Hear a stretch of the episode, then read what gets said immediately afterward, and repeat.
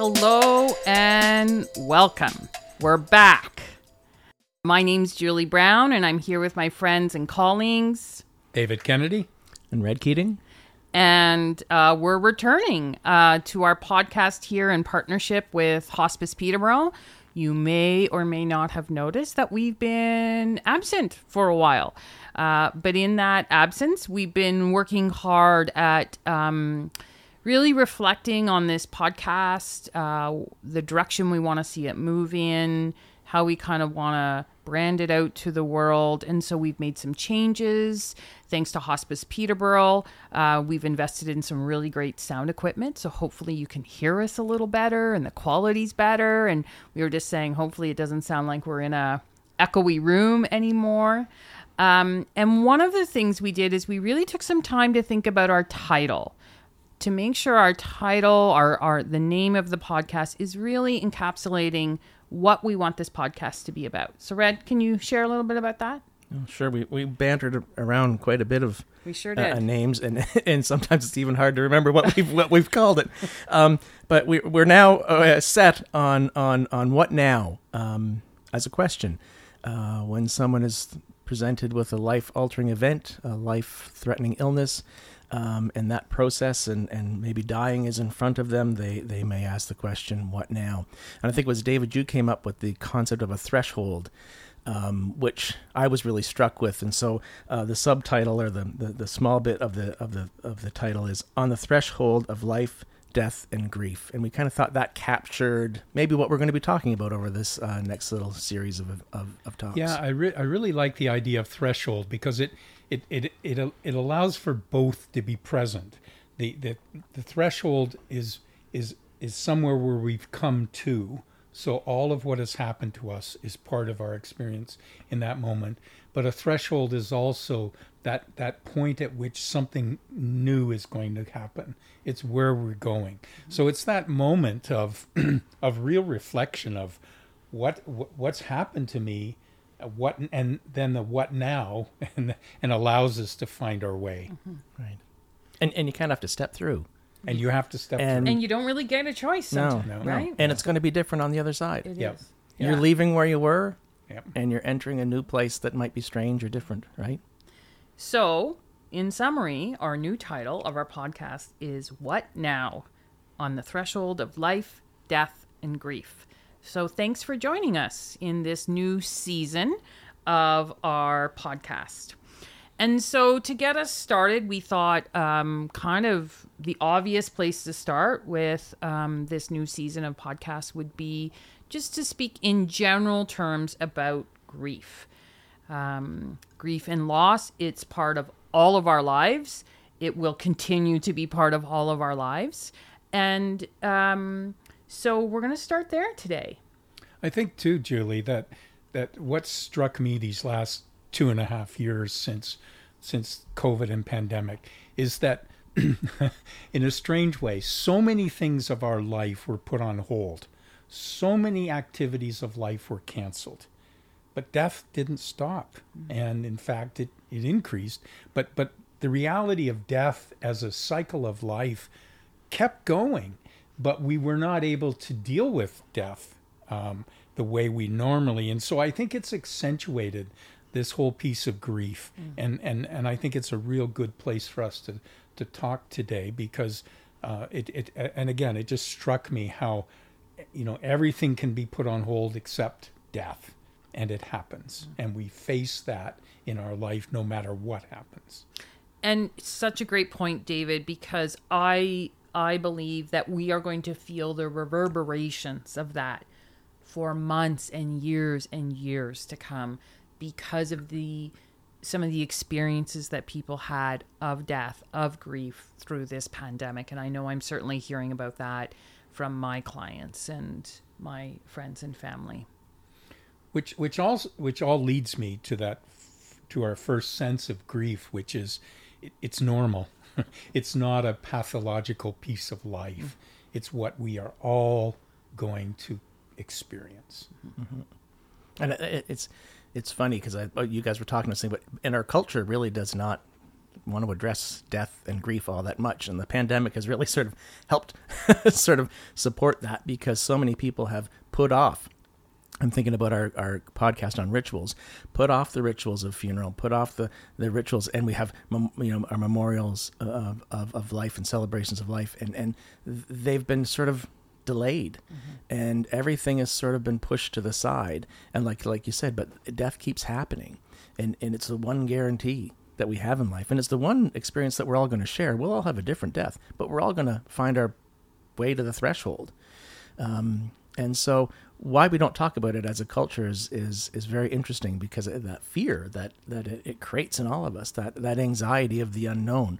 Um, and that that life is going to be different. It, it, will not be the same after the death of someone you love right? Um, it will not be the same after your death for those who are who who love you and are left behind. And so that fear of the unknown that's crossing the threshold um, really does it does a disservice that we don't talk about it more because we're all going to be there. And, and I think that fear of death itself is what keeps us from understanding grief. Mm. Right. So if we're we're, if we're afraid to talk about death, then then nobody's going to talk about the grief piece.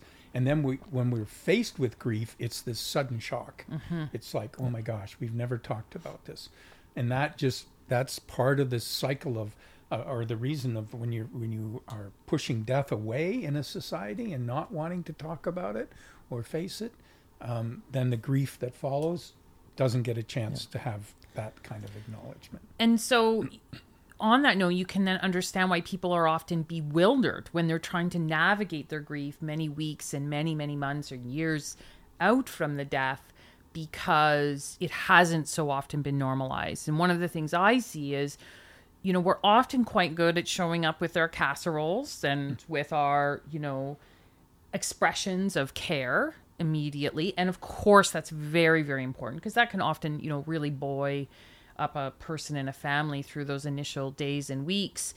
Um, but but grief is a very long shelf life. shelf life. There's not there's no expiration date mm-hmm. on that, right?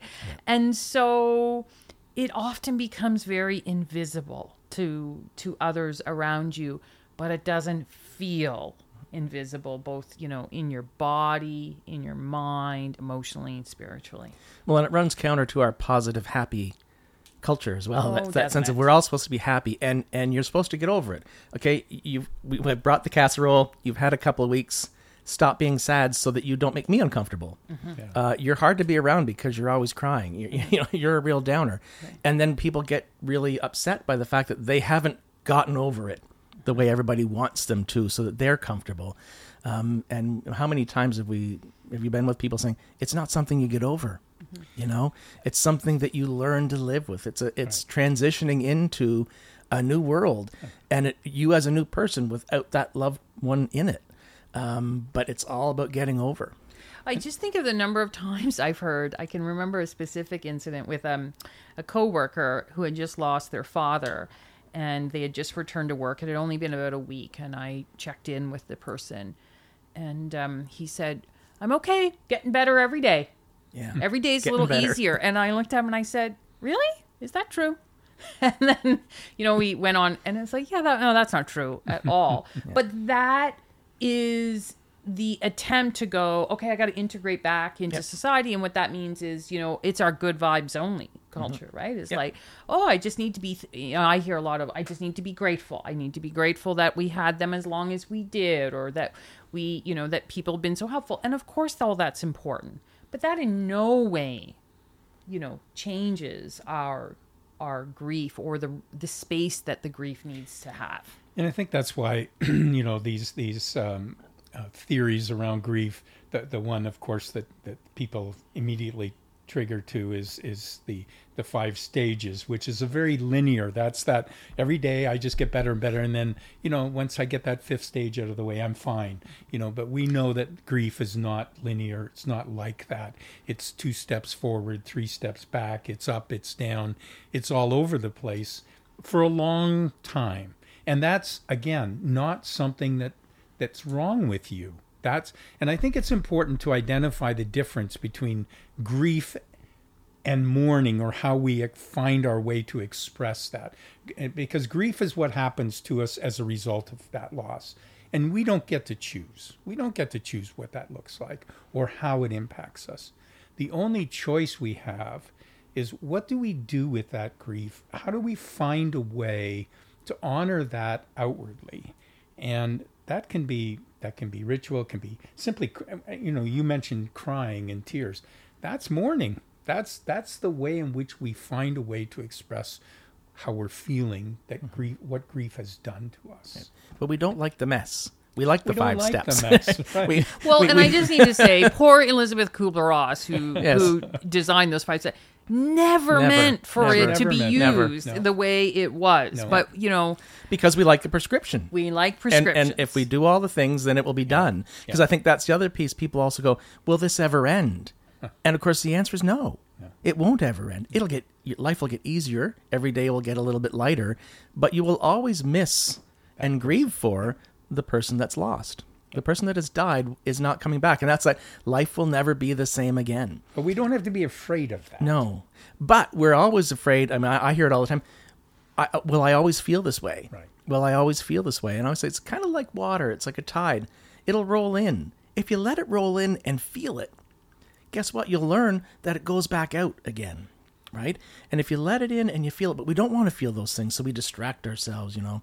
Maybe we throw ourselves back into work like that guy you were talking about, mm-hmm. Julie, or maybe, you know, we keep ourselves very busy doing things so that we don't feel. And I think that's part of the problem is it's such an uncomfortable feeling that we don't want to feel it, so we can sometimes busy ourselves with work, maybe substances, you know, just to numb that sense of, of sadness that we have. But if we let it roll in and feel it, we'll then learn that it goes back out again and that over time it, the water doesn't come in as regularly or as frequently. Or it as stays, intensely. It stays out and it's not as intense exactly. Yeah, yeah. Um, but you don't know that when you're in the middle of it or you know you, you, you have to live through that to understand that that will happen if you allow yourself to feel the grief that it will not appear as often and when it does appear it won't be as intense. So can we just take um, a few moments just to talk about how grief can show up for us? Um, because I think when we think of someone who's had a loss, we think of sadness. We think of the person crying, but actually, grief manifests in us. So in so many different ways. So can we just sure. take take a few moments? Well, let me uh, let me focus on one, and then you you can find some others. But the the, the one that I think people miss, and it kind of picked up where where you were going, Red, was uh, grief is very social grief impacts us socially and that's the long term piece of it. So uh, if, if your if your life partner dies um, you suddenly are on the threshold of this new life journey without that person physically with you. I mean they'll always be in your heart. So but socially it changes us. I remember my mom when when after my dad died um, uh, he died in february and mom and dad were very connected into a church group and seniors group and all that, and a very active seniors group. And they always had this huge Christmas dinner. And so dad died in February. So by the, you know, we're down the road 10 months, 11 months. And I said to mom, so mom, um, do you want me to get you a ticket for the, for the seniors banquet this year? And she said, oh, I don't think I'm going to go. And I said, okay, can you tell me why you might want to? You're, you're not going to go? Well, I don't know who I'll sit with. and that that just you know that idea of socially connection who do i sit with where do i fit in now when when when the other person is present with us we kind of find our way socially in the crowds but now we have to find a new way of being present with people so it really does change us socially mm-hmm. Mm-hmm. so true uh, it's funny. I, I, you you said that the first thing I thought was isolation, right? Some people cut themselves off from others, right? Because for whatever reasons they don't want to feel the pressure of others to be happy. Um, they don't want to have questions asked of them because they're not ready to talk about it. Um, and sometimes when you're socially isolated, then you can feel frozen, socially frozen, right? And your house stays the same and nothing is moved, nothing is touched. You know, you hear the story of, of a child that dies in their bedroom is the same five years later. It's just been untouched. It's almost like a museum. Um, I don't want to hog the mic here, but the other one is irritability. Just if you have that oh. sense of irritability and you don't know where it's coming from, think about it could be grief if you're just constantly kind of going through life a little irritated and and frustrated and and and just you, but you can't figure out why you know you don't understand where that feeling is coming from I was thinking about um, all of what I'm hearing that you know relates to the social part is the cognitive nature of grief. That I often say there's a cognitive load to grieving that we often don't recognize, and so sometimes. Um, s- socializing is it almost just feels like too much. It's like our brain gets overloaded. I can't stand the sound. I can't stand that many conversations. I can't track the conversation when there's music playing in the background. And like that's something that we often don't take into account right? So sometimes people don't want to be out because it feels like too much. Like it feels like their brain is full or on fire. Um and that's also where that irritability piece can come out red where um you know if i'm feeling like my brain is so full and i can't take any more and there's too much stimulation of course i'm going to be irritable. Of course my mood's going to fluctuate and i'm going to have maybe more moments where i'm grumpy. Let's talk about the physical components. How does how does grief show up physically? Physically yeah the somatic pieces around you know the first one i think for many many people is is in most cases they can't sleep or uh, or, or they sleep too much but most of it is i, I you know I, I don't get enough sleep. And and uh, you know i say to them that well you're not supposed to sleep. It's okay. Grief robs us of those pieces because we're just shocked into this. Mm-hmm. And and if you don't if you're not if you if you wake up at two in the morning and you can't get back to sleep that, that's okay. Take a nap the next day. Like find ways to deal with this rather than trying to fight that. Mm-hmm. Now sometimes people have to because they have to work. So i mean that's a challenge there. But the reality is sleeping eating those are normal pieces that get thrown upside down with grief. Yeah appetite's a big one. Appetite you know is a just big stop eating. You just- or you Or you or you overeat. yeah or you overeat. Um, I often notice like a weariness, like a feeling. I think of um, someone who once told me they were downstairs in their office building and their office was on the next floor, and they paused walking up the stairs because and they sighed and just everything feels- is everything is a burden everything, everything, heavy. feels heavy. Everything feels hard. My body feels like it weighs, you know, 600 pounds. Like it just, things feel hard. Sometimes I use the phrase like, do you feel like you're walking through water? Mm-hmm. yeah You know, do you feel like you're walking through a fog? It's very normal. and you don't have the energy. It's just not there. Mm-hmm. So if people try, if they assume that they should be able to do things, you know, that should word, you know, I, I, I used to be able to walk every morning. I, I just don't have the energy anymore. Mm-hmm. There must be something wrong with me. Mm-hmm. And yet recognizing and giving yourself permission to say, you know what, grief is very physical and mm-hmm. my body is telling me that it's grieving. So I respect it. and this is one of the ways it. we resist our grief Yeah. right is we think i need to get back into my routine i need to i need to try to live my life Right.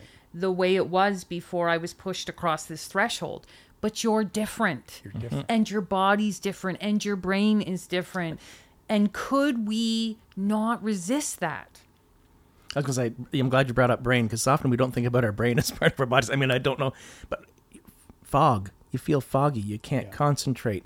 You have no focus. You can't remember things the way you used to be able to, and your mind might feel like it's just on that single track, um, and nothing is breaking in. And I think that's that. I think that's a physical reaction too. But we some, I think sometimes we don't think of our mind as physical, but Right.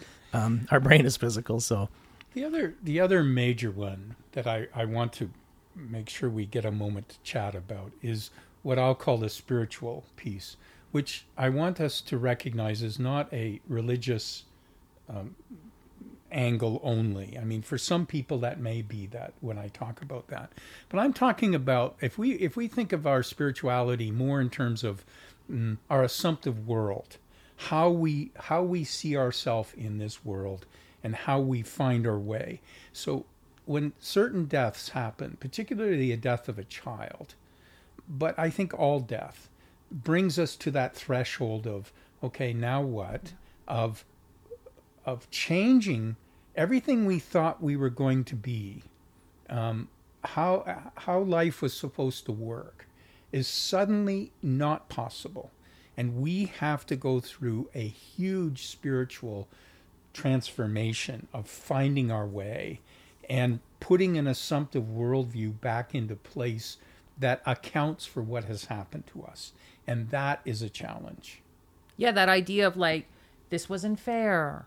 Right. Or why did that happen to my mother when she Right. lived such a healthy life? Or Those are spiritual questions. they are they're existential spiritual questions and it's really normal that we start to grapple with that and I often I often call that the existential reckoning. There's a reckoning that starts to happen where we start asking ourselves these bigger questions. And of course, there's not easy answers to those. Mm-hmm. And so part of that, again, is not resisting that.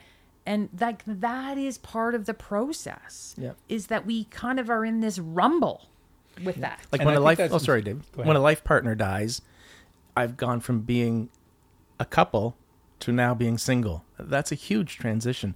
When a child dies, I might have gone from uh, my identity as a parent. When a parent dies, maybe now I'm an orphan.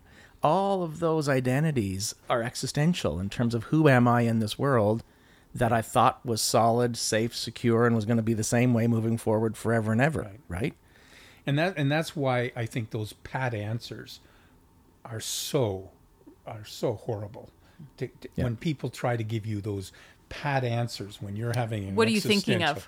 well, I'm thinking of telling people, you know, it was all for the best, or Right. or there must have been a They're in a better place. They're, in a better place. Right. Yeah. Those kinds of statements are, you know, do not help us in any way in our grief. Just be grateful that you had them for as long yeah, as you Yeah, those did. kinds of statements. In no way. It's very um it diminishes our grief. And what that says is there's not room for your grief here. there's not room for exploring this Yeah. new this new part of me Yeah. right and and that's a horrible thing to shut people down in grief but i come back to what you said right early red is often people shut down grief because of their own fear of it. It's not a, they're not really caring about the other person.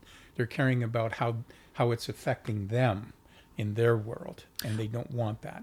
I think that's so much part of our culture of our fear of pain, of suffering, and that if there's something wrong, in meaning like you're sad, you're upset, this is a horrible thing that's happened, um, I can't fix that, and that makes me really uncomfortable that I can't fix it. Well, there's nothing to fix with grief. It's natural. It is a natural response. And so our job is not to fix it. It's not to make them happy. It's not to say be grateful. Um, you know, every day will get a little better. It's not. It's to witness it and to say I'm I'm here with you. And if in this moment we're laughing and if in the next moment we're crying or we're angry, then I'm with you in that and I can make space for what for whatever your experience is. Yeah, it's not an illness. It's not an illness. It's it's a natural human condition, right? yeah. um, and and we aren't but it's an uncomfortable natural human condition and and dave before we hit record you were talking about you know you go have to go through that first year and then oftentimes once the first year is over you're standing at that threshold kind of going oh my god i got to go through it all over again Right. like I, I thought I, it was hard to get through it once and it's that it's that transition to this is a new life and it will go you'll go through it every year. That assumptive world just because a year's gone by hasn't changed. All the things are still not there in the next year and the next year and the next year. On that note, can we just talk about that first year just to kind of Right. give and of course everyone's different, but can we just kind of give uh, some generalities here around sometimes what that first year is like?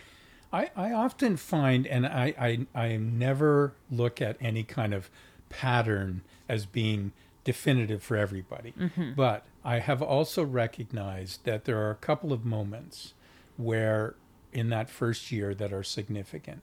And one of them, you know, there I think three months out is important. Six months out is a very kind of there often is a time then, and what changes in people at that point is that sense of, mm, you know, kind of, all right, I'm finding my way, I'm finding my way. I think I'm better. I think I'm good. And then all of a sudden, wham, and they're down in, and they they say, what's wrong with me? I thought I was doing well Yeah, and But- the grief intensifies. the intensify and for me i think and what i explain to them is you you have experienced the grief of what it means to for a person to die but you are now experiencing what it means that they're not living with you. It's the permanency. It's the permanency Yes. that starts to settle in around, oh my gosh, this is the way it's always going to be. You know, they're not just away. I'm not just doing this. And I don't, and the support diminishes, like you said earlier. The support diminishes around people after a few months. So they don't. They, they don't have that but so it's a real dip and it can be a challenge just encouraging them to say this is what you're experiencing now is that threshold of oh my gosh this isn't going to be different You're, you're confronting your new reality. you're confronting your but you can't do that in the first week No. or You two can't. No. Nope. you have no idea because you haven't lived that piece long enough to realize what it means that they're not here with you all of the the routines the way in which things life unfolds plus it might you know six months we you may be facing holidays different things that you've never faced before without that person so that's my experience anyway Thank you for that. I, I really like how you kind of clarify that it's a new threshold around that six month mark. I um I also think there's that natural numbing that happens. I think most of us realize in the early days post death that there's some shock, that there's some numbing. And what I often tell clients is that numbing actually lasts way longer than you think. Way, way longer. We're not talking days or weeks, but months, right? Um, with a really significant, like a tragic death, a sudden death, death of a child, that, that numbing actually is much longer. And so that's also that part of when uh, sometimes grief can intensify because some of that numbing has gone away. And that numbing is protective. That numbing has allowed you to still get up in the morning and function or and go to work or and pay your bills and whatever it is that you've needed to do. So that's not that's not a pathological thing. That's a very protective mechanism that your nervous system and brain is engaged in for you. Mm-hmm. one of the significant things that I've I hear about is that that moment on that day when you get to the end of the day and you haven't thought about your loved one and then you feel guilty.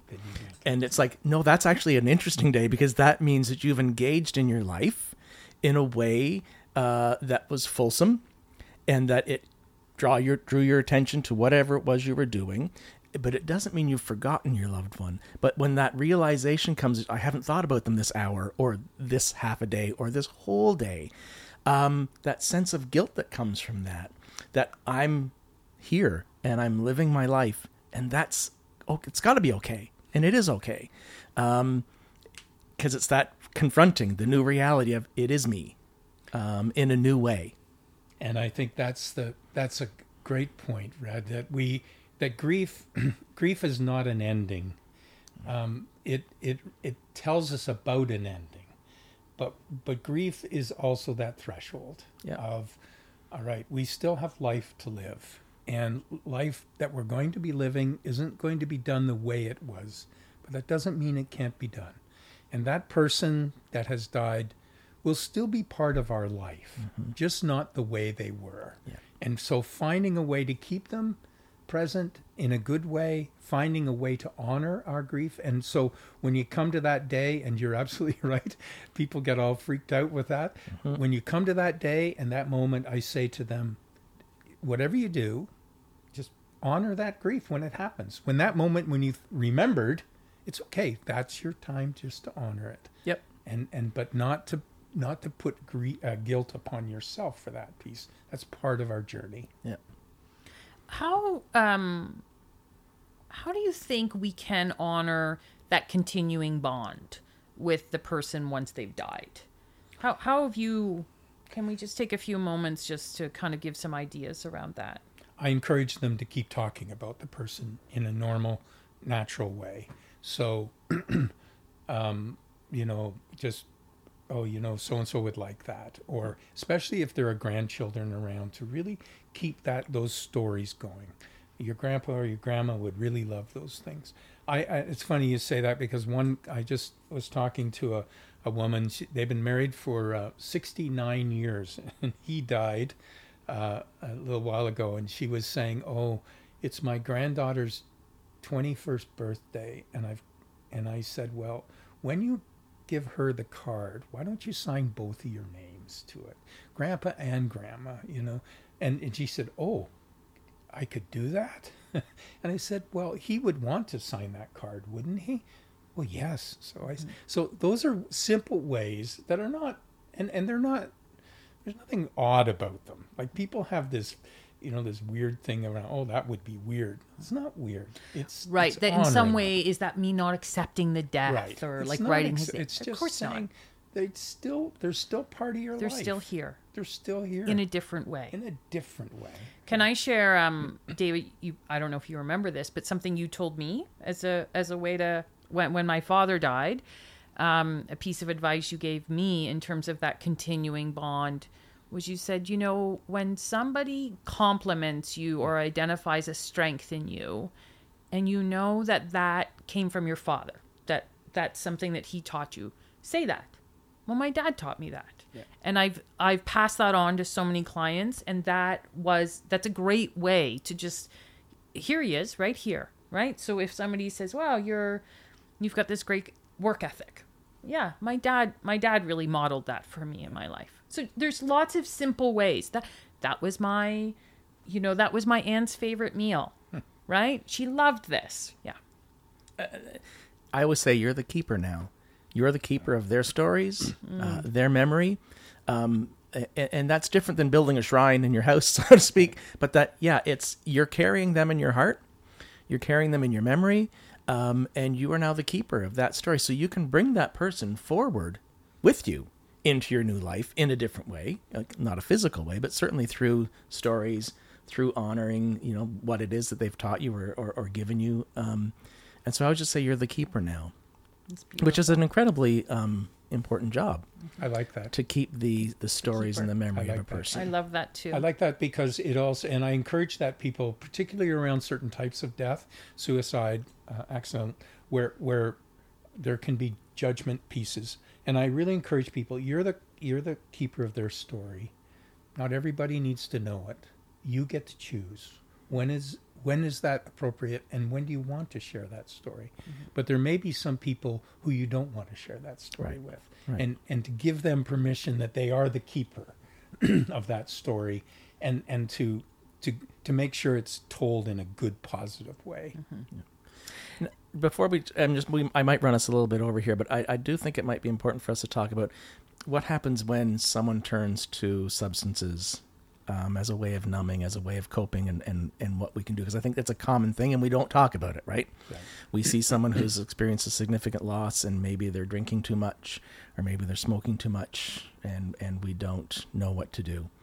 Um, and I think that's a common thing. And, and Shopping, shopping, gambling. oh Yeah. my gosh shopping is Shopping Gambling, is a yeah. huge one, Yeah. right? Yeah. Some of retail therapy, and of course, we normalize that as society, right? Yeah. Sometimes, so we don't, or or even the way we can scroll through social media, we Yeah. we can numb through that. Yeah, and maybe is that another podcast? I don't know, but it might be a bit late to to bring it up now. But I think that's an important piece because we can see that distracting uh, us from our grief. It's that thing that's numbing. It's moving us away from I think our it's grief. really trying to- important and I and I, I think it's really important not to begin with judgment oh, absolutely. I think it's it's, it's something Absolutely. that we help them to Yeah. rec- unfortunately it gets judged so quickly Abs- yeah, yeah. And, And, uh, it's it's a natural thing to do. Why wouldn't I numb myself? I'm in pain. right Yeah, Um, I'm this the anguish that I am feeling, and this these glasses of wine every night give Yeah. me some relief from They that. help me sleep. They Yeah. help me relax, and it's just so tempting. So I come back to what you said, Julie, earlier about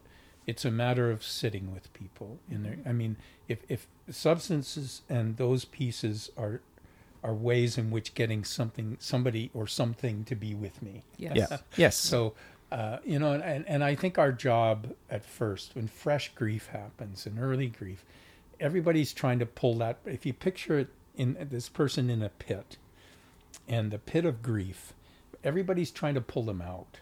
What they really need is somebody just to go down and sit with them. They'll get out eventually. We'll get we'll get out. But but that first and and if nobody is there to do that, then often we look for those substance to numb and and uh, again, I acknowledge that without judgment with people and just try to say, okay, let's can we you know, what is that what what what do you I don't ask them what they need because they don't know what they need. But but just a matter of you know what what would it be like for you if we could if you could phone somebody and have somebody any time of the day rather than doing that. you Right. know, would that be something? Anyway, it might be another podcast. Right. I Yeah, think it might could be. Very I think because could I be. can feel all of us have more to say on that subject, right? So, um, I think we're going to start to wrap up here today, and I just, um, just final thoughts. Let's just all of us just, you know, there. I know we all have so much more we could say, but just final thoughts for now. I think for me, it's it's about where I began. It's part of our life experience, and rather than trying to quickly get over it, let's honor it. This this grief is important, and it's worth me um, taking time to be with and and to find it. The flip side, if I know somebody who has experienced a loss, my role is to n- not to be the answer for them. My role is to, to be with them and just simply to acknowledge, not try to get over it. Yeah. I think that concept of witnessing, climbing in the hole with the person is a good one. I always think it, it, it, it happens because you risk to love. Um, and so it is sort of the cost of love. And that might sound kind of cliche, but we, we wouldn't grieve if we didn't love. Um, If it didn't matter, if it they didn't matter, if that person wasn't significant to us, then then we wouldn't have a reaction. Um, we might have a slight slight reaction, but we lots of people die every day. We don't know them. We don't have that same reaction, and so um, it's love, um, and grief and love are are, are inseparable. Um, and if you take the risk, um, then you're inviting grief, and so we should actually really learn how to how to do this better as a, as a as a society, to be with people, to witness their grief, um, and to journey with them through sort of that those those darker what we would say darker times or sadder times. Yeah, and I think I would just also I would echo, of course, what both of you were saying. Just that idea that grief needs space. We need to allow it to take up space. And for those of us who are experiencing it, supporting someone, there's no fixing it. But the good news is that you know you don't have like that's the good news. There's no it, it- there's there's nothing to be done to get down in the hole and say I'm I'm right here with you. I'm right here. So thanks. That's the end of our return um, to our new podcast, What Now? On the threshold of life, death, and grief. Thanks, David and Red. Hey, thanks.